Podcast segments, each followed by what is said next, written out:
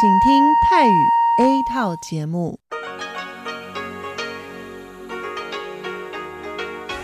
ที่นี่ สถานีวิทยุเรดิโอไต้หวันอินเตอร์เนชันแนล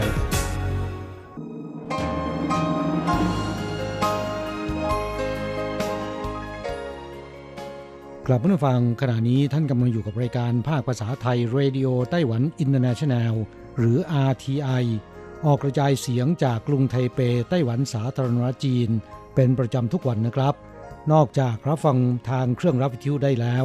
ยังสามารถรับฟังรายการผ่านระบบออนไลน์ได้ที่ thai.rti.org.tw หรือที่ RTI Fanpage นะครับ ขอเชิญติดตามรับฟังรายการของเราได้ ตั้งแต่บัดนี้เป็นต้นไป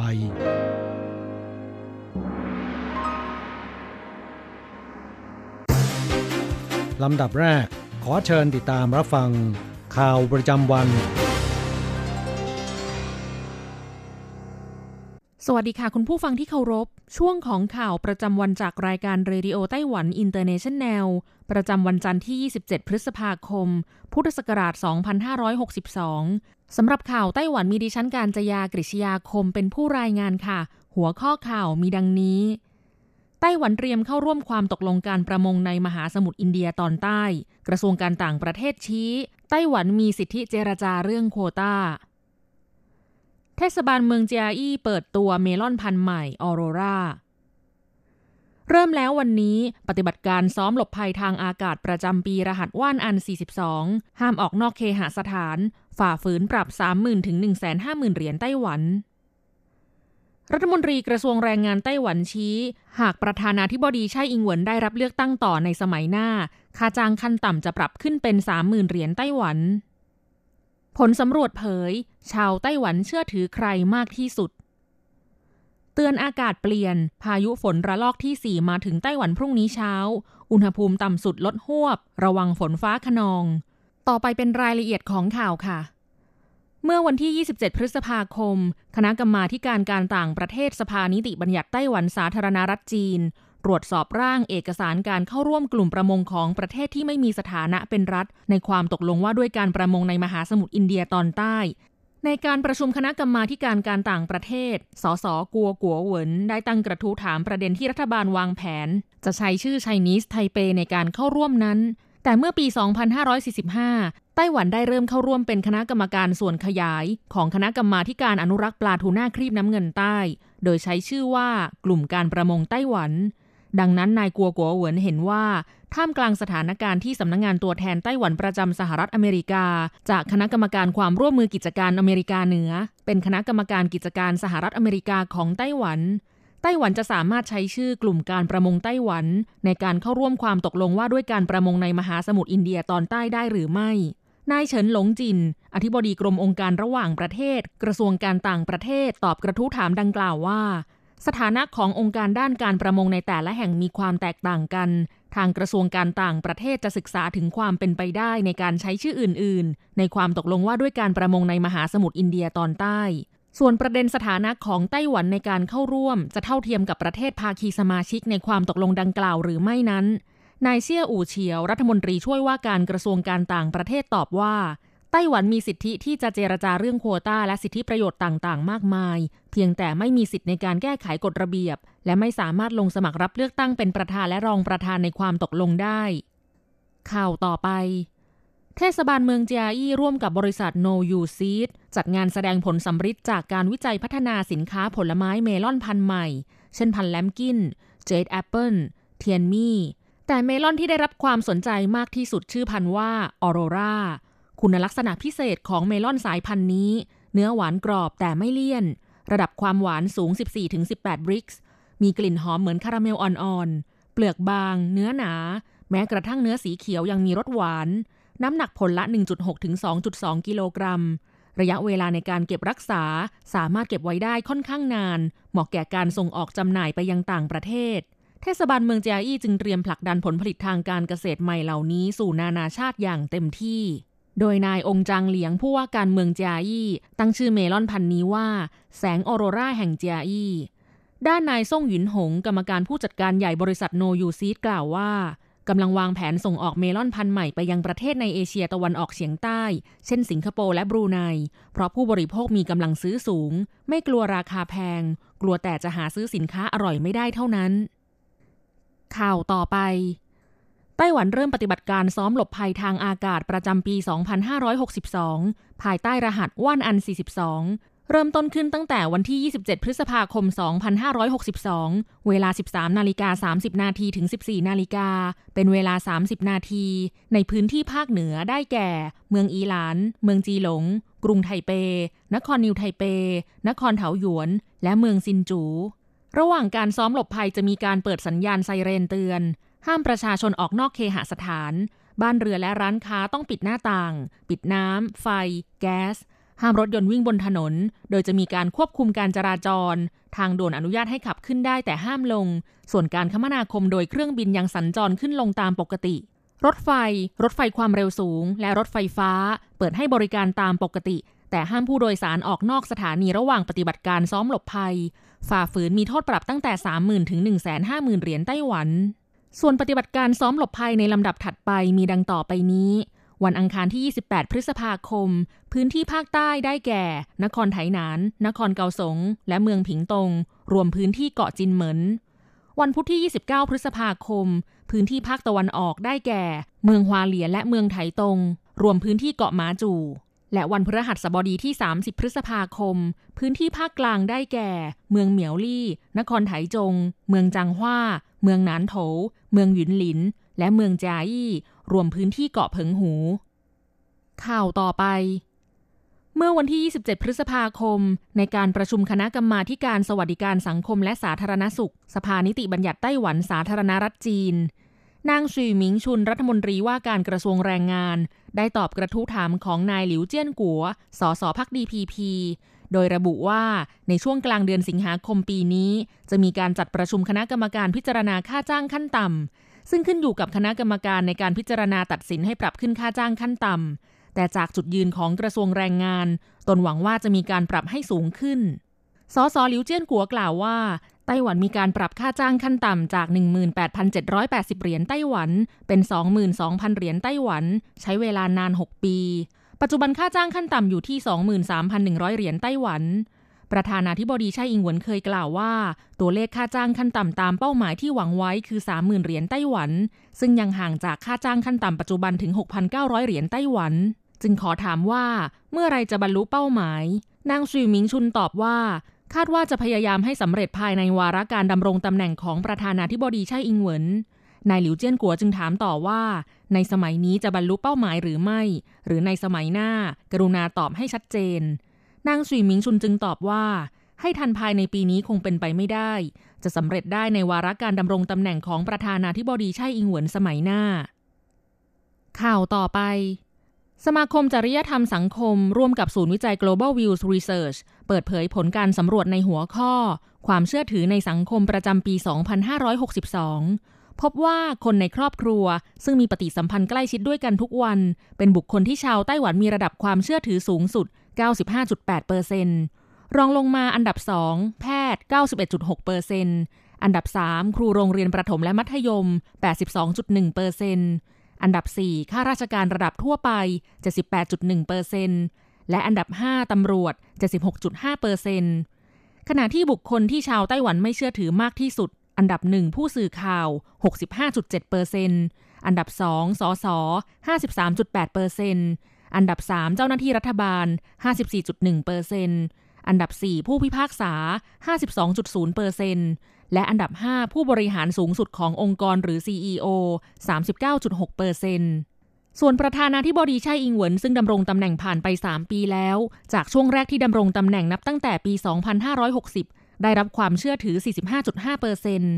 ล่าสุดผลสำรวจในปีนี้เพิ่มขึ้นเป็น 52.6เปอร์เซนแต่ยังถือว่าสอบไม่ผ่าน 60เปอร์เซน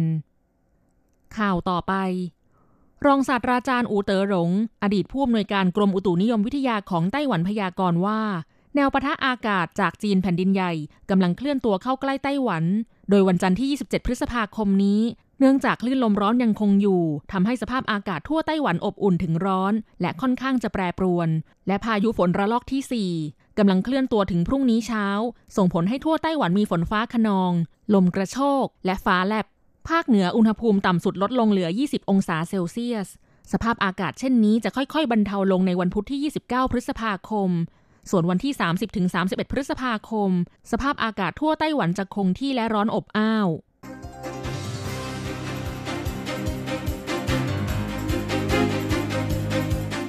คุณผู้ฟังครับ ต่อไปเป็นข่าวต่างประเทศและข่าวประเทศไทย รายงานโดยผมแสงชัย กิตติภูมิวงศ์ หัวข้อข่าวที่สำคัญมีดังนี้อหิวาแอฟริกาในสุกรระบาดในเวียดนาม 42 จังหวัดแล้วทำลายสุกร1ล้าน7แสนตัว แผ่นดินไหวระดับ 8.0 ในเปรู ประชาชนหลายแห่งตื่นตระหนก เกาหลีเหนือตอบโต้สหรัฐระบุว่าไม่เคยยอมรับมติห้ามการพัฒนาขีปนาวุธ คาดว่าซัมซุงจะได้รับประโยชน์กรณีสหรัฐแบนหัวไวแกนนำฝ่ายค้านเวเนซุเอลายืนยันจะฟื้นฟูกระบวนการประชาธิปไตย ประธานาธิบดีของสหรัฐเข้าเฝ้าสมเด็จพระจักรพรรดิญี่ปุ่น ไทยเล็งเก็บเงินจากนักท่องเที่ยวเพื่อซื้อกองทุนประกันชีวิตและพัฒนาการท่องเที่ยว ต่อไปเป็นรายละเอียดของข่าวครับ การระบาดอหิวาแอฟริกาในสุกรที่เวียดนามทวีความรุนแรง ถึงขณะนี้ลุกลาม 42 จังหวัดแล้ว มีการทำลายสุกร1ล้าน7แสนตัว คิดเป็นสัดส่วนเกินกว่า 5%ของสุกรทั้งประเทศ กระทรวงเกษตรของเวียดนามเตือนว่า ภาคใต้เข้าสู่ช่วงการปีฤดู การขนส่งทางแม่น้ำมีความหนาแน่น สถานการณ์ระบาดอาจลุกลามมากขึ้น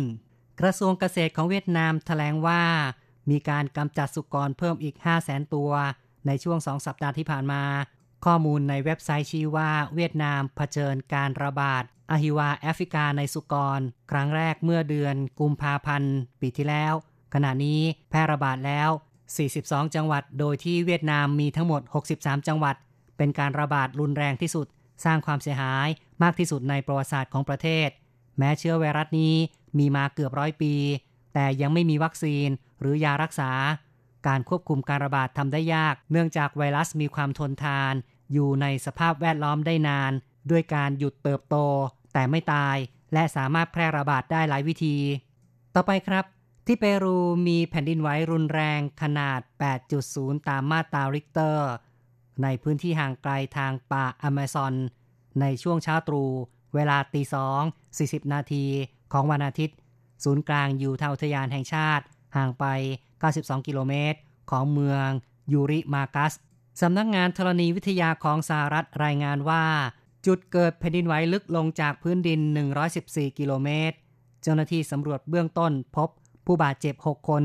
บ้านเรือนเสียหาย 27 หลัง ในพื้นที่ 7 จังหวัด โรงเรียน 3 แห่ง โรงพยาบาล 3 แห่ง และโบสถ์2แห่ง ได้รับผลกระทบข่าวที่มีการเผยแพร่ในสังคมออนไลน์ พบว่าชาวบ้านในหลายพื้นที่ มีความตื่นตระหนกมาก อาคารหลายหลัง สั่นสะเทือน นอกจากนี้ประชาชนในกรุงลิมาวิ่งออกจากบ้าน ส่วนประธานาธิบดีมาตินวิสคาลาของเปรู ได้เดินทางเข้าไปในพื้นที่ที่เกิดแผ่นดินไหว ต่อไปครับเกาหลีเหนือตอบโต้สหรัฐว่าไม่เคยยอมรับการห้าม พัฒนาและทดสอบขีปนาวุธสำนักข่าว KCNA ของทางเกาหลีเหนือรายงาน การที่นายจอห์นโบตันที่ปรึกษาความมั่นคงแห่งชาติของประธานาธิบดี โดนัลด์ทรัมป์ของสหรัฐกล่าวเมื่อสัปดาห์ก่อนว่า การทดสอบขีปนาวุธของเกาหลีเหนือ ในเดือนนี้เป็นการละเมิดต่อมติคณะมนตรีความมั่นคงของสหประชาชาติหรือว่า UNSC โดยไม่ต้องสงสัย และกำลังหาทางทำลายสันติภาพสถิรภาพมากกว่าที่จะพยายามประคับประคองไว้ นายโบตันระบุด้วยว่าการซ้อมรบทางทหารตามปกติของเกาหลีเหนือ เป็นการละเมิดต่อมติของคณะมนตรีความมั่นคงสหประชาชาติโฆษกกระทรวงการต่างประเทศของเกาหลีเหนือระบุว่าคำพูดของนายโบตันแสดงถึงความโง่เขลาอย่างที่สุด เนื่องจากสิ่งที่ยิงออกไปจะมีวิธีการยิงกำกับอยู่แล้ว การเรียกร้องห้ามใช้เทคโนโลยีนำวิธีทุกอย่าง แทนที่จะพูดถึงเรื่องพิสัยการยิง เหมือนกับการบอกให้เกาหลีเหนือยกเลิกอธิปไตยของตนเอง โฆษกของเกาหลีเหนือระบุได้ว่า เกาหลีเหนือไม่เคยยอมรับมติห้ามการพัฒนา และทดสอบขีปนาวุธที่มีความชอบธรรมตามกฎหมาย ต่อไปครับเป็นข่าวเรื่องซัมซุงจะได้รับประโยชน์ต่อการที่สหรัฐสั่งแบนหวาเว่ยบริษัทจัดอันดับ Fish Rating แถลงในวันที่ 27 สงครามการค้าสหรัฐกับจีนแผ่นดินใหญ่ ส่งผลกระทบต่อฮวาเว่ยจะทำให้ซัมซุงได้รับประโยชน์ โดยที่ Google SoftBank และ ARM บริษัทออกแบบแผ่นชิป ต่างยุติการป้อนสินค้าและบริการให้แก่ฮวาเว่ย Fish Rating ระบุว่าฮวาเว่ยไม่ได้รับบริการจากระบบปฏิบัติการ Android ของ Google ทำให้การจำหน่ายสมาร์ทโฟนในตลาดโลกได้รับผลกระทบ ทำให้ซัมซุงสามารถขยายสัดส่วนการตลาดของโลกได้มากขึ้น ในอีกด้านหนึ่งนักเศรษฐศาสตร์ของมาเลเซียมองว่าคำสั่งแบนของสหรัฐต่อหัวเว่ยจะทำให้ผู้ผลิตชิ้นส่วนสมาร์ทโฟนในมาเลเซียได้รับประโยชน์ โดยที่เว็บไซต์ฟรีมาเลเซียได้กล่าวอ้างคำพูดดรบายอไดบาไดอาจารย์มหาวิทยาลัยแห่งชาติมาเลเซีย ระบุว่ามาเลเซียซึ่งผลิตชิ้นส่วนสมาร์ทโฟน เพื่อส่งออกอยู่แล้ว อาจขึ้นเป็นผู้จัดส่งชิป และชิ้นส่วนแทนจีนแผ่นดินใหญ่ รวมทั้งบริษัทของจีนอาจว่าจ้างมาเลเซีย ที่มีความเชี่ยวชาญทางด้านเทคโนโลยี ในการผลิตแทน จึงคาดว่ามาเลเซียจะได้รับประโยชน์จากวิกฤตของหัวเว่ยในครั้งนี้ข่าวต่อไปครับนายฮวนไกวโด แกนนำฝ่ายค้าน และประธานาธิบดีรักษาการของเวเนซุเอลา ซึ่งมีเสียงรับรองสนับสนุนจากกว่า 50 ประเทศยืนยันว่า จะเดินหน้าฟื้นฟูประชาธิปไตย นายไกวโดได้กล่าวต่อผู้สนับสนุนว่าจะเดินหน้ากระบวนการฟื้นฟูประชาธิปไตย พร้อมส่งคณะผู้แทน เข้าร่วมการเจรจาตามคำเชิญของนอร์เวย์ ซึ่งก่อนหน้านี้แกนนำฝ่ายค้านเวเนซุเอลาปฏิเสธการเข้าร่วมเจรจา โดยอ้างว่าประธานาธิบดี นิโคลัส มาดูโรผู้นำของเวเนซุเอลาจะใช้การเจรจาเพื่อยื้อเวลา ต่อไปครับ ประธานาธิบดีโดนัลด์ทรัมป์ของสหรัฐเข้าเฝ้าสมเด็จพระจักรพรรดินารุฮิโตะ และสมเด็จพระจักรพรรดินี มาซาโกะ ในวันที่ 27 โดยมีการถ่ายทอดสดทางสถานีโทรทัศน์แห่งชาติของญี่ปุ่น ประธานาธิบดีทรัมป์และภรรยาจะได้รับพระราชทานงานเลี้ยงพระกยาหารในตอนเย็นอีกด้วย นับเป็นผู้นำต่างชาติคนแรกที่เข้าเฝ้าสมเด็จพระจักรพรรดิและสมเด็จพระจักรพรรดินี องค์ใหม่ของญี่ปุ่น หลังจากเสด็จขึ้นครองราชเมื่อหนึ่งพฤษภาคม ต่อไปติดตามข่าวจากประเทศไทย ไทยเล็งเก็บเงินจากนักท่องเที่ยวเพื่อตั้งกองทุนประกันชีวิตและพัฒนาการท่องเที่ยว นายโชตราชู ปลัดกระทรวงการท่องเที่ยวและกีฬา ได้ถแถลง พระราชบัญญัตินโยบายการท่องเที่ยวแห่งชาติฉบับปรับปรุง ปี 2562 มีการกำหนดให้รัฐสามารถจัดเก็บค่าประกันภัย และประกันชีวิตจากนักท่องเที่ยวต่างชาติ โดยกำหนดเริ่มจัดเก็บภายใน 6 เดือน นับจากนี้ ส่วนจะเก็บแนตาเท่าไรนั้น ยังต้องรอผลการศึกษา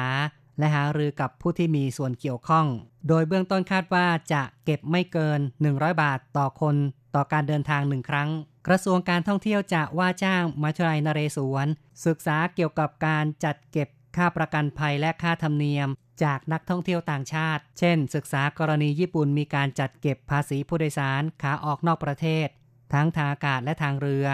คนละ 1,000 เยนหรือประมาณ 300 บาท จากทั้งชาวญี่ปุ่นและชาวต่างชาติ ในกรณีของไทยหากจัดเก็บคนละ 100 บาท รัฐบาลจะเก็บค่าประกันรวมได้ 3,800 ล้านบาท อ้างอิงจากฐานนักท่องเที่ยว 38 ล้านคนต่อปี วัตถุประสงค์จะนำเงินส่วนนี้ ไปตั้งกองทุน เพื่อซื้อกรมทันให้กับนักท่องเที่ยวต่างชาติ และใช้พัฒนาอุตสาหกรรมการท่องเที่ยว ต่อไปเป็นข่าวเกี่ยวกับการถึงแก่สัญญกรรมของพลเอกเปรมตินสูลานนท์ซึ่งในบ่ายวันที่ 27 จะมีพิธี เคลื่อนศพของพลเอกเปรมตินสูลานนท์ประธานองคมนตรี และรัฐบุรุษ จากอาคารสมเด็จย่า 90 ปี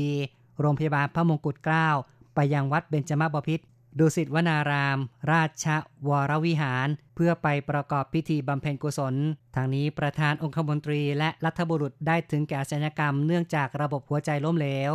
ณโรงพยาบาลพระมงกุฎเกล้าในวันอาทิตย์ที่ 26 พฤษภาคม เวลา 9นาฬิกา 9 นาที สิริอายุ 99 ปี ต่อไปเป็นรายงานอัตราแลกเงิน อ้างอิงตอนบ่ายวันที่ 27 พฤษภาคม โอนเงิน 10,000 บาทต้องใช้เงินเหรียญไต้หวัน1110 เหรียญไต้หวัน แลกซื้อเงินสด 10,000 บาทใช้ 1460 เหรียญไต้หวัน และโอนเงิน 1 เหรียญสหรัฐใช้ 31.50 เหรียญไต้หวัน ข่าวจาก RTI ในวันนี้จบลงแล้วครับ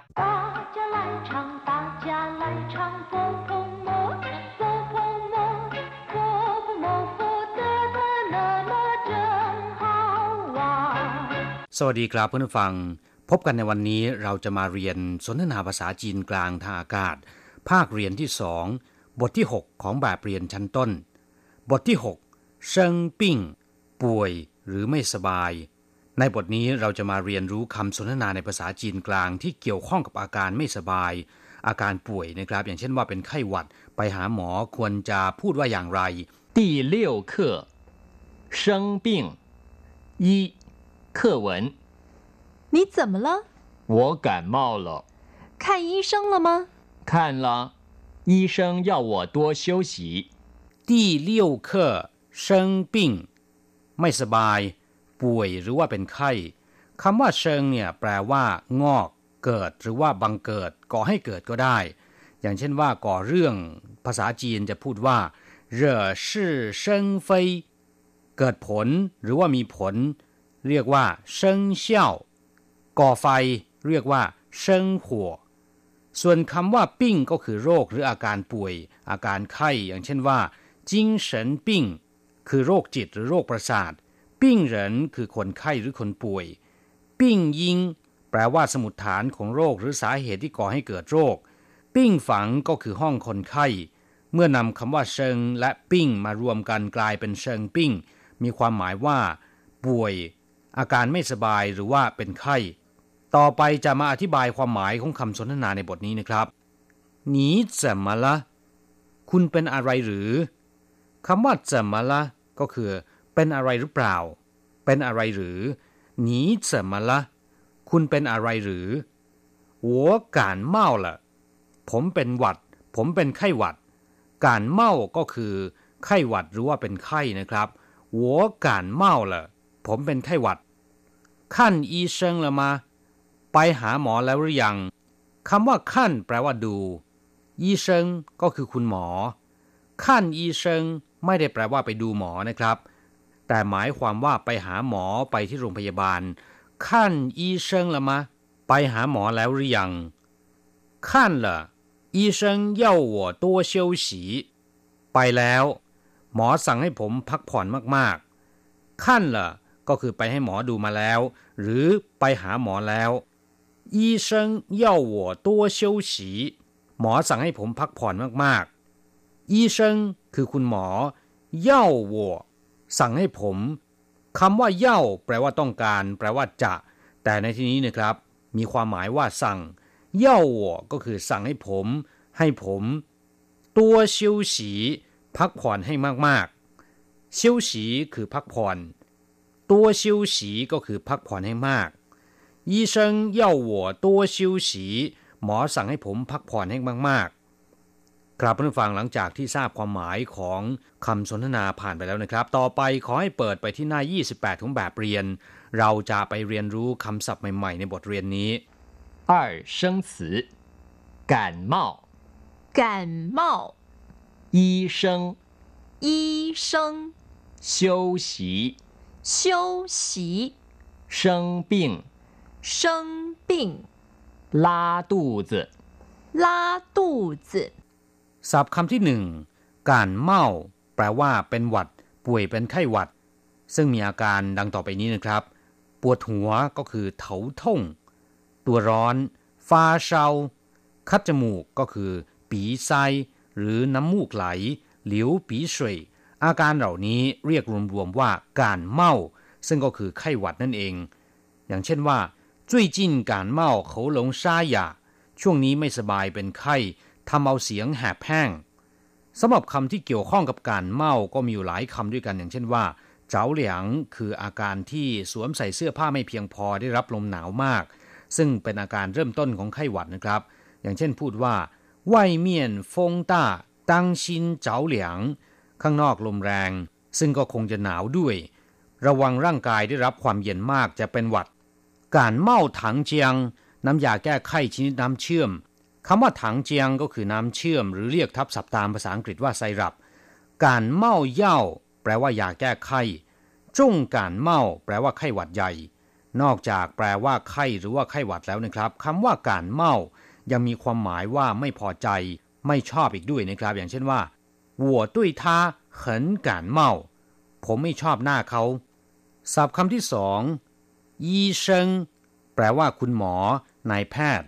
คำว่ายีคำเดียวเนี่ยแปลว่าแพทย์ วิชาแพทย์ หรือว่าการเยียวยารักษา เรียกว่ายีนะครับ อย่างเช่นว่ายีเย่นก็คือโรงพยาบาล ยีเหลียว การบำบัดรักษาโรคภัยไข้เจ็บ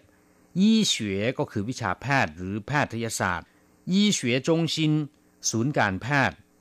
ยีเซิงแปลว่าหมอหรือว่านายแพทย์ หรือบางครั้งก็เรียกว่ายีชือหรือใต้ฟูก็ได้นะครับ ถ้าเป็นหมอฟันเราเรียกว่าหยายีหมอเสนารักษ์หรือว่าแพทย์ทหารนะครับ เรียกว่าจุนยีส่วนคำว่าจงยีก็คือหมอจีนหรือหมอแผนโบราณซียีก็คือหมอแผนปัจจุบันศัพท์คำที่สามชิวสีแปลว่าพักหรือพักผ่อน อย่างเช่นว่า 工作累了就休息吧ทำงานเหนื่อยมากก็หยุดพักผ่อนเถิด百货公司星期天不休息ในวันอาทิตย์ห้างสรรพสินค้าไม่ได้หยุดพัก今天我想请假休息วันนี้ผมอยากจะขอลาพักผ่อนคำว่าชิวคำเดียวเนี่ยมีความหมายว่าหยุดชะงักหรือว่าเลิกก็ได้นะครับ อย่างเช่นว่าชิวเฉวยแปลว่าหยุดเรียน ชิวจ้าก็แปลว่าหยุดพัก หมายถึงว่าหยุดพักในวันหยุดพิเศษของตนนะครับ ชิวอย่างหมายถึงการหยุดพักเพื่อให้สุขภาพร่างกายดีขึ้น หรือการพักฟื้น ทุยชิวแปลว่าเกษียณ ชิวหุยก็แปลว่าเลิกประชุม ส่วนคำว่าสีก็มีความหมายว่าพักหรือว่าหยุดอยู่แล้วนะครับ เมื่อนำคำทั้งสองคำมารวมกันกลายเป็น ชิวสีแปลว่าพักหรือว่าหยุดพักศัพท์คำที่สี่เชิงปิ้งแปลว่าไม่สบาย เป็นโรค ป่วยหรือว่าเป็นไข้ อย่างเช่นว่า我生病了需要看医生ผมไม่สบายต้องการไปหาหมอ他生病了要请假เขาป่วยต้องการขอลาพักคำว่าเชิงคำเดียวเนี่ยมีความหมายมากมายนะครับ เช่น แปลว่าชีวิต แปลว่าเกิด บังเกิดหรือก่อให้เกิดก็ได้ อย่างเช่นว่าเชิงหายจื่อก็แปลว่าคลอดลูกเชิงรื่อแปลว่าวันเกิดยี่เชิง แปลว่าชั่วชีวิตหรือว่าตลอดชีวิตเชิงเซี่ยวแปลว่ามีผลใช้บังคับเหร่อชื่อเชิงเฟยแปลว่าก่อเรื่องก่อราวขึ้น เรียกว่า惹是生非 ส่วนคำว่า 病 ก็คือโรค อาการไม่สบาย เช่น心臟病 โรคหัวใจ 請病假 ลาป่วย 病人 แปลว่าคนไข้ 精神病 แปลว่าโรคประสาทหรือโรคจิต 婦女病 แปลว่าโรคของสตรี ปิ้งกู้แปลว่าป่วยตาย เสียชีวิตด้วยโรคนะครับ เรียกว่า ปิ้งกู้ เมื่อนำทั้งสองคำมารวมกัน ได้ความหมายว่า ป่วย ไม่สบาย เป็นไข้ หรือจะพูดว่าปู้ชู้ฝูก็ได้นะครับ มีความหมายอย่างเดียวกัน แต่โดยมากจะใช้ในอาการป่วยที่ไม่รุนแรง อาการป่วยเล็กๆน้อยๆเรียกว่าปู้ชู้ฝู แปลว่าไม่สบายนะครับศัพท์คำต่อไปลาตู้จื่อ แปลว่าท้องร่วง หรือว่าท้องเดิน ท้องเสียก็ได้นะครับ ต้องวิ่งสุขาบ่อยๆเรียกว่า ลาตู้จือคำว่าลาเนี่ยแปลว่า ถ่ายอุจจาระ อย่างเช่นว่า ลาต้าเปียน ก็แปลว่าถ่ายอุจจาระนะครับ ลาชีแปลว่า ท้องเสีย ท้องเดิน นอกจากนี้คำว่าลาเนี่ยยังมีความหมายอื่นๆอีกมากมายนะครับ อย่างเช่นว่าเฉาลาเฉาจุงมือ ลากวันชีแปลว่า ดีสนิท สร้างความสัมพันธ์ ส่วนคำว่าตู้จือแปลว่าท้อง อย่างเช่นว่าตู้จือเออละแปลว่าท้องหิว ตู้จือปู้ชู้ฝูแปลว่าไม่สบายที่ท้อง ซึ่งอาจจะเป็นเพราะว่าท้องเสียหรือว่าท้องอืดก็ได้นะครับครับผู้ฟังสนทนาภาษาจีนกลางในบทนี้ หวังว่าจะเป็นประโยชน์ต่อท่าน เราจะกลับมาพบกันใหม่ในบทเรียนถัดไป สวัสดีครับ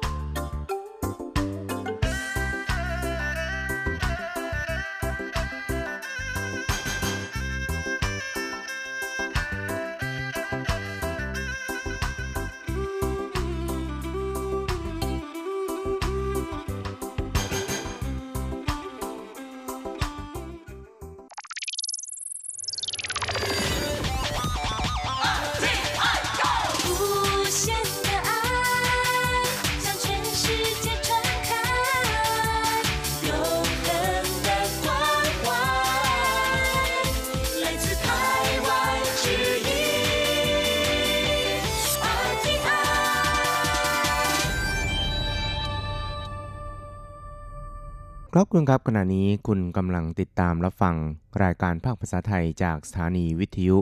RTI ซึ่งส่งกระจายเสียงจากกรุงไทเป ประเทศสาธารณรัฐจีนอยู่นะครับและต่อไปนั้นก็ขอเชิญคุณผู้ฟังติดตามรับฟังรายการกระแสประชาธิปไตย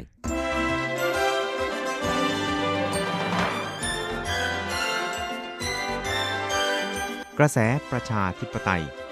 ประชาธิปไตยนำเราสู่ความหวัง อต้อนรับคุณผู้ฟังสู่กระแสประชาธิปไตย โดยกฤษณัยสายประพาส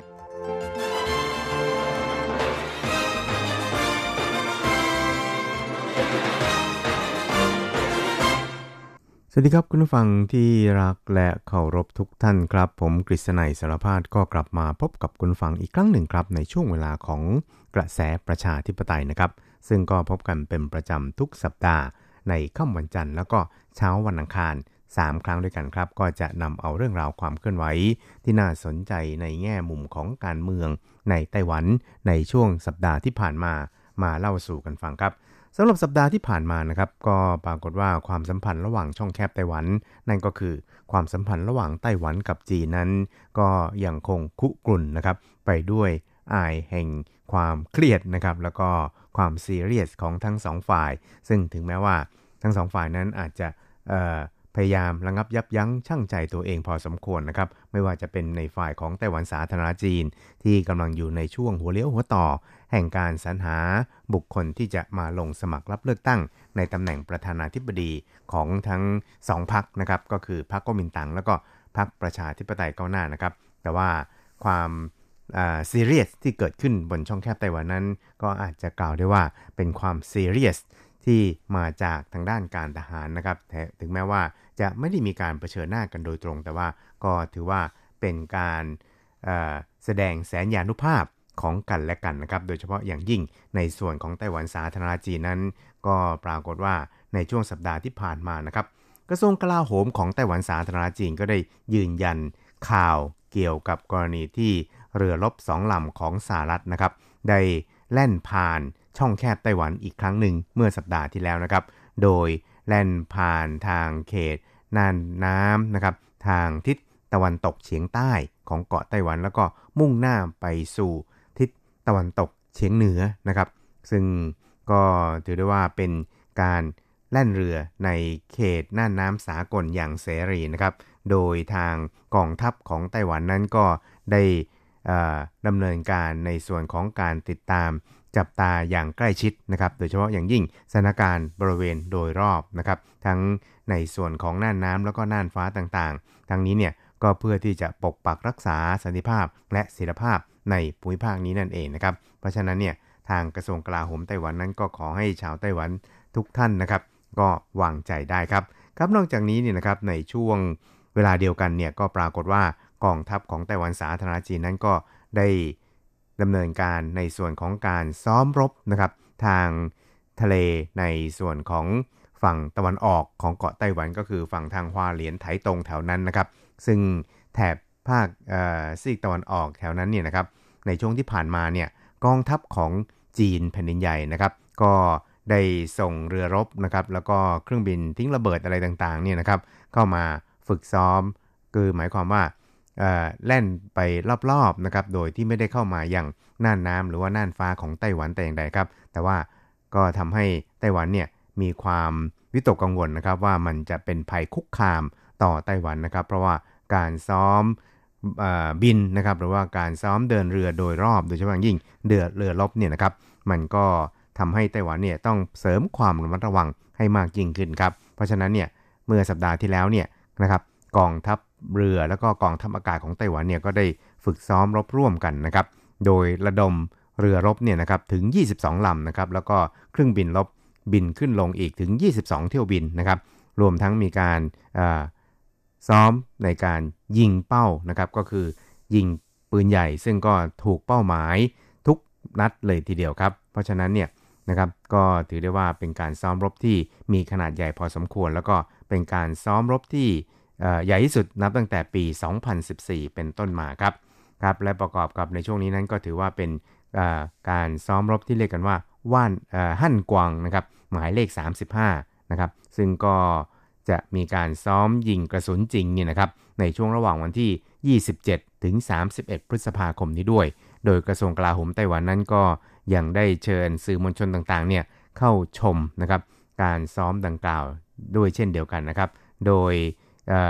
จะเชิญสื่อมวลชนเนี่ยเข้าชมเนี่ยสครั้งด้วยกันครับ ครั้งแรกเนี่ยก็วันที่ 28 นะครับที่จางฮวานะครับ แล้วก็วันที่ 30 เนี่ยนะครับก็จะเป็นการซ้อมที่ผิงตงนะครับ แล้วก็หลังจากนั้นเนี่ยก็จะมีการซ้อมนะครับในส่วนที่เกี่ยวกับการซ้อมทางด้านการเตรียมพร้อมทางฝากซีกตะวันออกของเกาะไต้หวันในวันที่ 30 เช่นเดียวกันครับครับ แล้วก็ ในการฝึกซ้อมในช่วงสัปดาห์ที่ผ่านมานี่นะครับ ก็ปรากฏว่ามีการระดมเรือรบต่างๆเนี่ยมาร่วมกันฝึกซ้อมเนี่ยจำนวนมากเลยทีเดียวนะครับ ก็อย่างที่เรียนให้ทราบครับว่าเป็นการฝึกซ้อมที่ใหญ่ที่สุดนะครับนับตั้งแต่ปี 2014 เป็นต้นมาครับ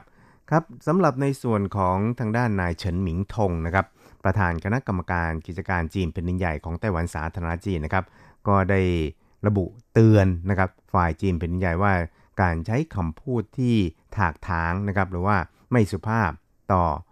ท่านผู้นำไต้หวันของไต้หวันนะครับก็คือท่านประธานาธิบดีไช่อิงหวนเนี่ยนะครับก็จะไม่เป็นผลดีต่อการพัฒนาความสัมพันธ์ ระหว่างช่องแคบไต้หวันแต่อย่างใดครับ ซึ่งนายเฉินหมิงทงนั้นก็ได้เตือนครับโดยบอกครับบอกว่า北京不愿意面对中华民族的存在啊，对我们的明显的政府、明显的领导人啊，这样的一个啊。 เขาก็บอกว่าทางการปักกิ่งนั้นยังไม่ยอมที่จะต้องเผชิญหน้ากับความเป็นจริงที่สาธารณจีนดำรงอยู่จริงนะครับ ซึ่งในส่วนของรัฐบาลที่มาจากการเลือกตั้งแล้วเนี่ยนะครับ ผู้นำที่มาจากการเลือกตั้งเนี่ยก็ไม่ควรที่จะต้องมีคำกล่าวอะไรที่ไม่เหมาะสมต่อผู้นำนะครับ แล้วก็ในส่วนของรัฐบาลที่มาจากการเลือกตั้งของไต้หวันด้วยนะครับ ซึ่งมันจะไม่เป็นผลดีต่อความสัมพันธ์ แล้วก็ เสถีภาพสันติภาพบนช่องแคบไต้หวันครับ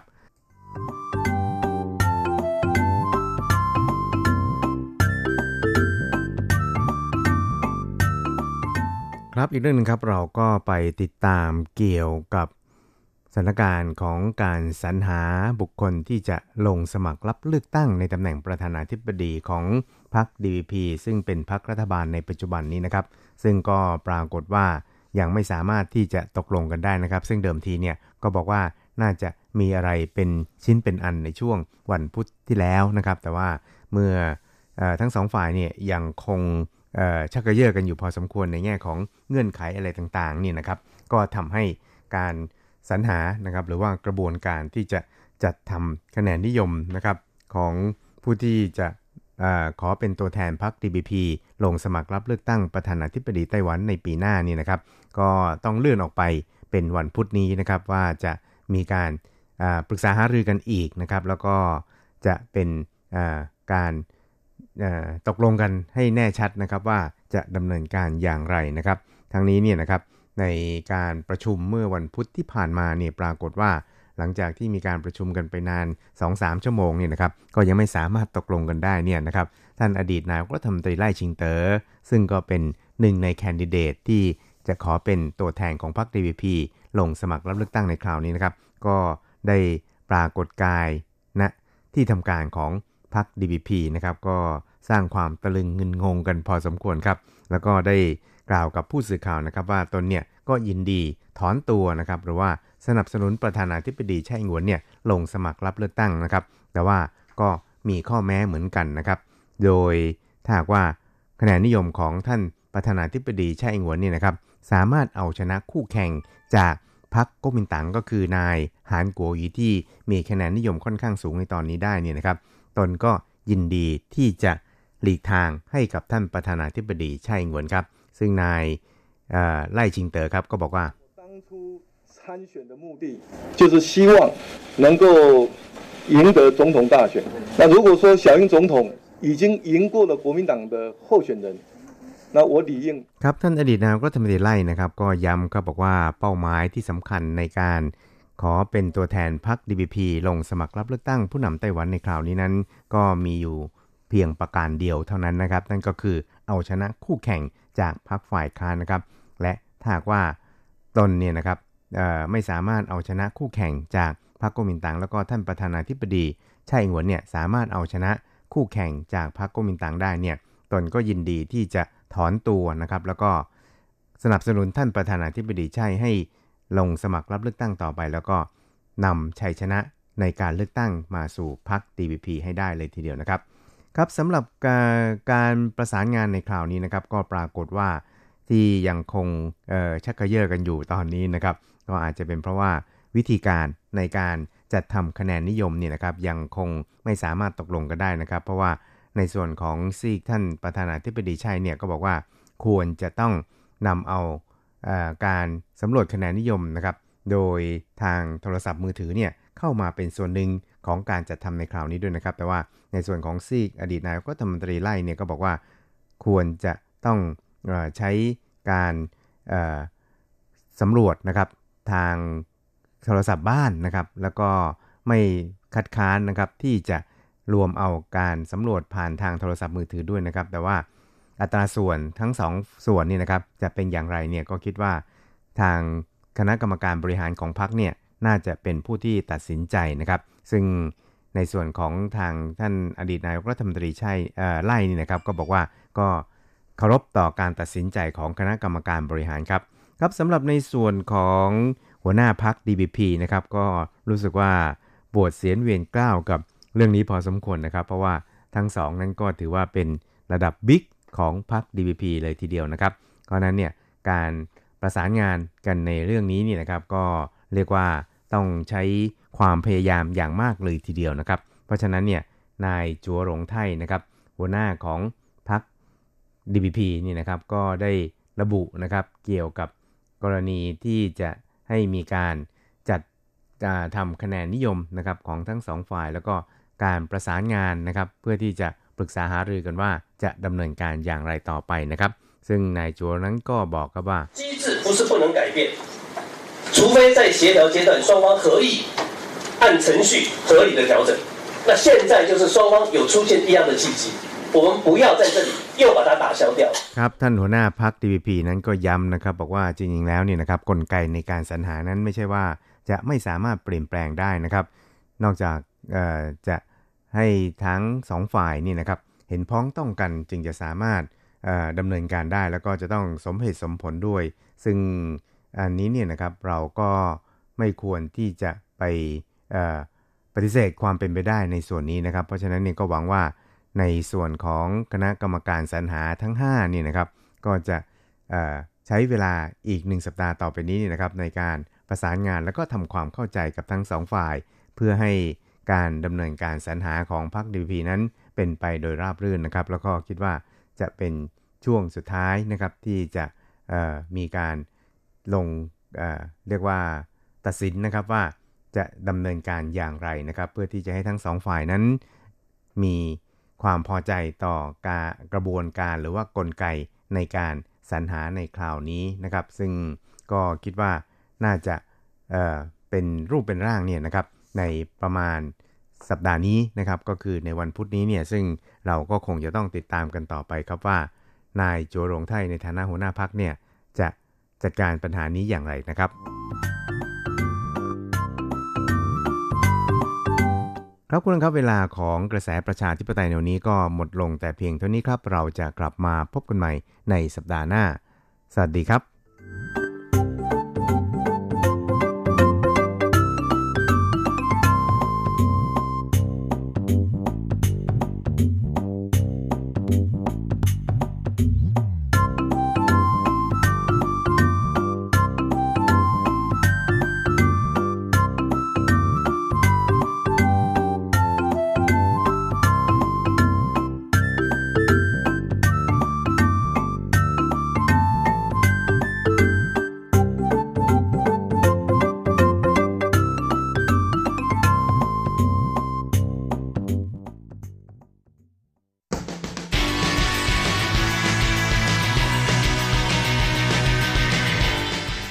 ปัจจุบัน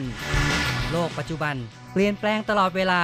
ทุกอย่างไม่หยุดอยู่กับที่ ย้อนอดีต ย้อนดูเรื่องราว วัฒนธรรม ความคิด ความเป็นอยู่ของผู้คนในอดีต มองปัจจุบัน ย้อนอดีตดำเนินรายการโดย แสงชัย กิตติภูมิวงศ์รจรัสยนต์สุวรรณ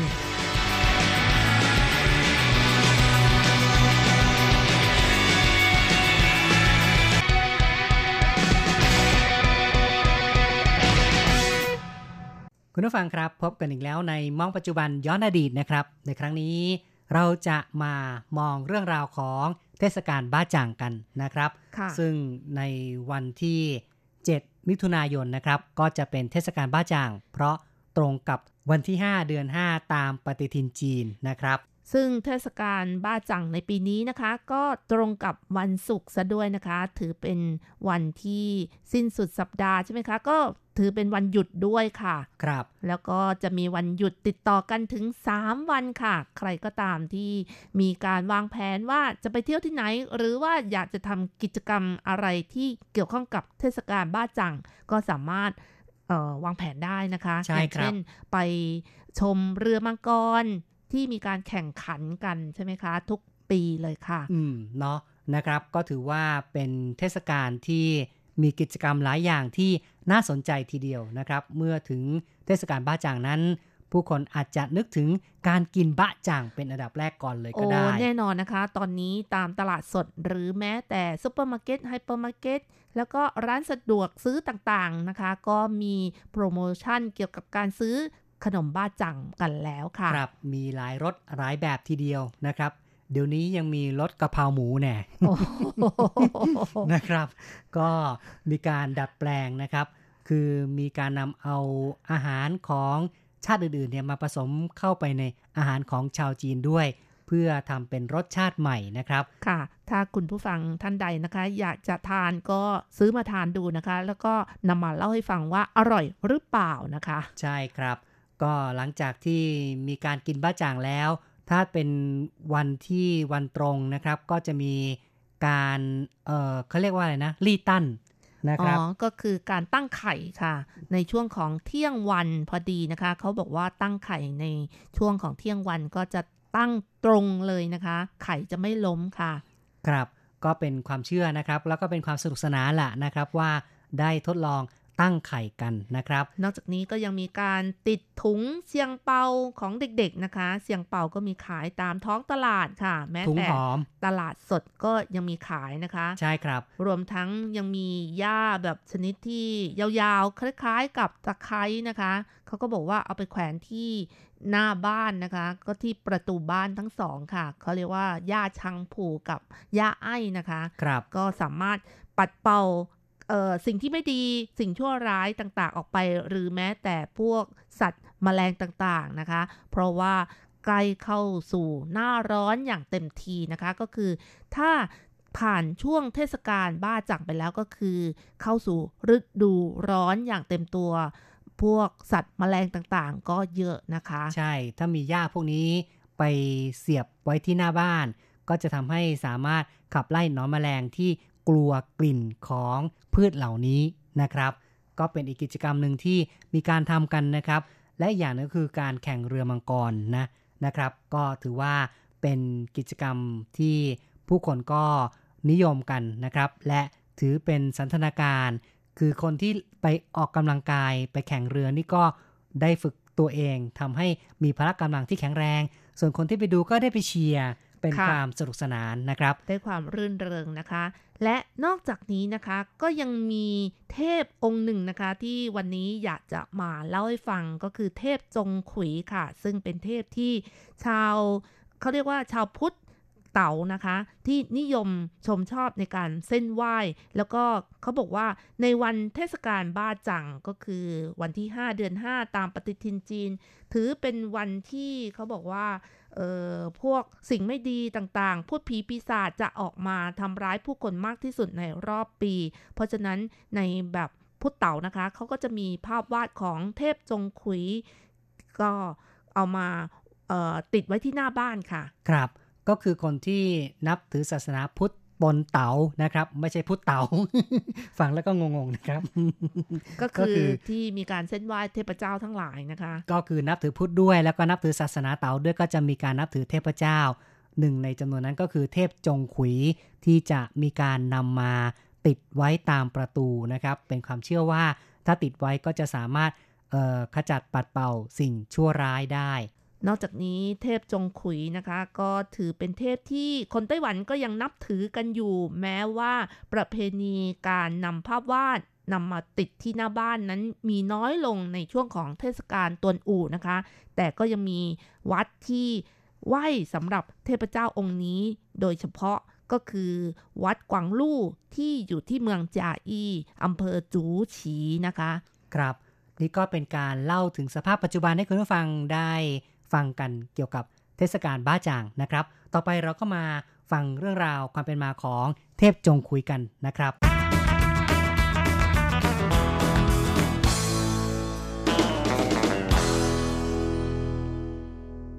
สำหรับเรื่องเล่าเกี่ยวกับเทพจงขุยนะคะ ก็เล่ากันว่าที่โลกใต้บาดาล มีที่แห่งหนึ่งที่เรียกกันว่าเฟิงตูนะคะ เป็นสถานที่ที่สำหรับตรวจสอบคนแล้วก็สัตว์ที่ตายไปแล้วของยมทูต ก็คือยมโลกนั่นเองนะคะสำหรับคนที่ทำความดีก็จะถูกตัดสินแล้วก็ส่งให้เกิดไปเป็นเซียนที่สวรรค์ ส่วนคนที่ทำความชั่ว ก็จะถูกกักขังไว้ในเรือนจำที่เมืองเฟิงตูค่ะ และพวกเหล่านี้ก็จะเรียกกันว่าผีนะคะ อ๋อ ผีเนาะนะครับ ค่ะ ซึ่งยมทูตคือผู้ที่เง็กเซียนฮ่องเต้หรือว่าที่เรารู้จักในนามพระอินทร์นะคะ ก็จะถูกส่งไปอยู่ประจำอยู่ที่เมืองเฟิงตู และยมมาทูตก็เกลียดคนที่ทำความชั่วอีกด้วยนะคะ มีอยู่วันหนึ่งค่ะ มีผีตัวเล็กๆตนหนึ่งนะคะวิ่งเข้าไปรายงานว่า มีคนคนหนึ่งที่ชื่อว่าจงขุยขอเข้าพบ เมื่อยมทูตได้ฟังเช่นนั้นก็บอกว่าเชิญเข้ามาเลยนะคะ แต่ว่าก่อนที่จงขุยจะมาที่เมืองเฟิงตูนี่ ตอนเป็นมนุษย์ก็เล่ากันว่าจงขุยนั้นเป็นคนในสมัยฮ่องเต้ถังเต๋อจงค่ะ ตอนมีชีวิตอยู่นั้นเป็นคนที่มีความรู้ มีความฉลาดแล้วก็เป็นคนที่มีฝีมือซะด้วยค่ะ แต่ว่าหน้าตานั้นน่าเกลียดนะคะ ก็คือเมื่อใครเห็นก็กลัวค่ะ แต่ว่าความสามารถพิเศษของจงขุยก็คือเรียนหนังสือเก่ง มีความรู้กว้างขวาง สามารถสอบได้ตำแหน่งขุนนาง จองงวน แล้วก็สามารถคว้าอันดับหนึ่งด้วยค่ะ แม้แต่ฮองเต้ก็ยังทรงนิยมชมชอบจงขุยด้วย แต่ว่าตอนที่ยังไม่ไปรายงานตัวกับฮ่องเต้นะคะฮ่องเต้ก็คิดว่าหน้าตาก็คงจะดี ภูมิปัญญาดีมีความสามารถ แต่พอไปกราบทูลฮ่องเต้แล้ว ฮ่องเต้เห็นหน้าตาก็ตกอกตกใจในความน่าเกลียดน่ากลัวนะคะ ขณะนั้นก็มีขุนนางอีกคนหนึ่งที่เป็นคนที่อิจฉาลิษยาจงขุยนะคะ ก็ใส่ร้ายป้ายสีว่า หน้าตาแบบนี้อะแม้แต่ผีก็ยังกลัวจะไปทำงานอะไร รับราชการอะไรประมาณอย่างนั้นนะคะ อืมเนาะนะครับ ก็มีผู้ที่ยุยงนะครับ ทำให้จงขุยก็เลย จากที่ฮ่องเต้นั้น คิดว่าวาดภาพเอาไว้คงจะเป็นคนที่รอคนที่มีรูปร่างดีนะครับ เลยทำให้ฮ่องเต้เนี่ยเกิดอคติขึ้นมานะครับ ค่ะ แล้วก็สุดท้ายก็ขับไล่จงขุยออกจากวังไปก็คือไม่ได้รับตำแหน่งขุนนางนะคะ แต่จงขุยก็รู้สึกแปลกนะคะ เพราะรู้ว่าตัวเอง เอ๊ะทำไมสอบได้จองหวนอันดับหนึ่งทำไมไล่เขาออกไปนะคะ ด้วยความเสียใจ จึงถามฮ่องเต้ไป แต่ว่าฮ่องเต้ถังเต๋อจงก็ไม่มีเหตุผลอะไรนะคะ เพียงแต่อธิบายว่าหน้าตาของจงขุยน่าเกลียดกันไป เกรงว่าประชาชนไม่ยอมรับ จงขุยจึงตอบกลับไปว่า เพียงแค่มีความสามารถเท่านั้นก็สามารถรับใช้ประชาชนได้แล้ว ไม่คิดว่ามีเพียงหน้าตาดีก็พอครับจงคุยคิดว่าความสามารถนั้นสำคัญกว่าหน้าตานะครับ ไม่จำเป็นต้องมีหน้าตาดีเนาะ นะครับใช่ค่ะ เพราะฉะนั้นจงขุยเมื่อพูดเสร็จแล้วนะคะ ด้วยความเสียใจก็เลยแย่งดาบของทหารที่อยู่บริเวณนั้น ก็แทงตัวเองตายไปเลยค่ะโอ้เนาะนะครับด้วยความที่น้อยเนื้อต่ำใจนะครับ ก็เลยปลิดชีวิตตัวเองซะเลยนะครับ แต่ว่าก่อนที่จะปลิดชีวิตตัวเองก็พูดด้วยเสียงที่หัวเราะนะคะ บอกว่า มีเทวดาเท่านั้นที่รู้ใจเมื่อฉันตายไปแล้ว จะขจัดและปราบผีเปรต เพื่อความสงบสุขของประชาชน อืมเนาะนะครับ ก็เออจบจากภาคมนุษย์เนาะก็ไปที่ภาคบรโลกนะครับ จงขุยก็เลยไปพบกับยมบาลใช่ไหมครับ ใช่ค่ะ เมื่อยมบาลนะคะ ทราบเรื่องราวก็เลยแต่งตั้งจงขุย เป็นผู้ที่ปราบพวก พูดผีปีศาจทั้งหลาย อีกทั้งยังแต่งตั้งขุนพลลูกน้องให้กับจงขุย อีกทั้งยังมีผีเด็กๆ แปลงร่างเป็นค้างคาวนำทางให้กับจงขุยอีกด้วยค่ะ ครับ และแล้วจงขุยก็ทำหน้าที่เป็นผู้ที่ปราบผีเกเรทั้งหลาย และสุดท้ายก็ได้รับความดีความชอบนะคะ ยมบาลก็เลยนำเรื่องราวนี้กราบทูลเง็กเสียนฮ่องเต้ และแล้วเง็กเสียนฮ่องเต้ ก็แต่งตั้งจงขุยเป็นเทพขจัดผีเปรตที่มีอิทธิฤทธิ์มากค่ะ หลังจากนั้นจงขุยก็มีความพออกพอใจมาก และไปเข้าฝันเพื่อนที่คอยจัดงานศพของตนเองด้วย เพื่อแสดงความขอบคุณและบอกเพื่อนคนนั้นว่า ตนเองมีน้องสาวที่สวยงามอยู่คนหนึ่งแม้นตนจะมีหน้าตาน่าเกลียดอัปลักษณ์นะคะ แต่ว่าน้องสาวของตนนี้สวยมากๆ ตนเองต้องการยกให้เป็นภรรยาของเพื่อนค่ะ อ๋อเนาะอุตส่าห์ช่วยจัดงานศพให้ก็เลยตอบแทนนะครับ ใช่ค่ะ จึงนัดกับเพื่อนให้แต่งงานกันในคืนวันศุกร์ดิบคืนหนึ่งพอถึงวันนั้นนะคะ จงขุยก็พาพักพวกที่เป็นผีมาอยู่ที่บ้าน จัดงานแต่งงานให้กับเพื่อน แล้วก็น้องสาวด้วยความสนุกแล้วก็คลึกคลื้นกันมากเลยค่ะ จนเกิดเรื่องราวที่คนจีนเรียกกันว่า จงขุยจ้าเม่ก็คือจงขุยจัดงานแต่งงานให้กับน้องสาวนี่เองค่ะอืมนะครับ เป็นเรื่องราวเรื่องเล่านะครับ เกี่ยวกับเทพจงขุยที่ผูกเอาไว้ ทั้งในเรื่องของความทุกข์นะครับ แล้วก็ยังมีความสุขเกี่ยวกับงานแต่งงานนะครับค่ะ แล้วก็ได้กลายเป็นละครที่มีชื่อเสียงในหมู่ชาวจีนด้วยนะคะ เรื่องจงขุยจาเม่ค่ะ ซึ่งใครๆก็รู้จักกัน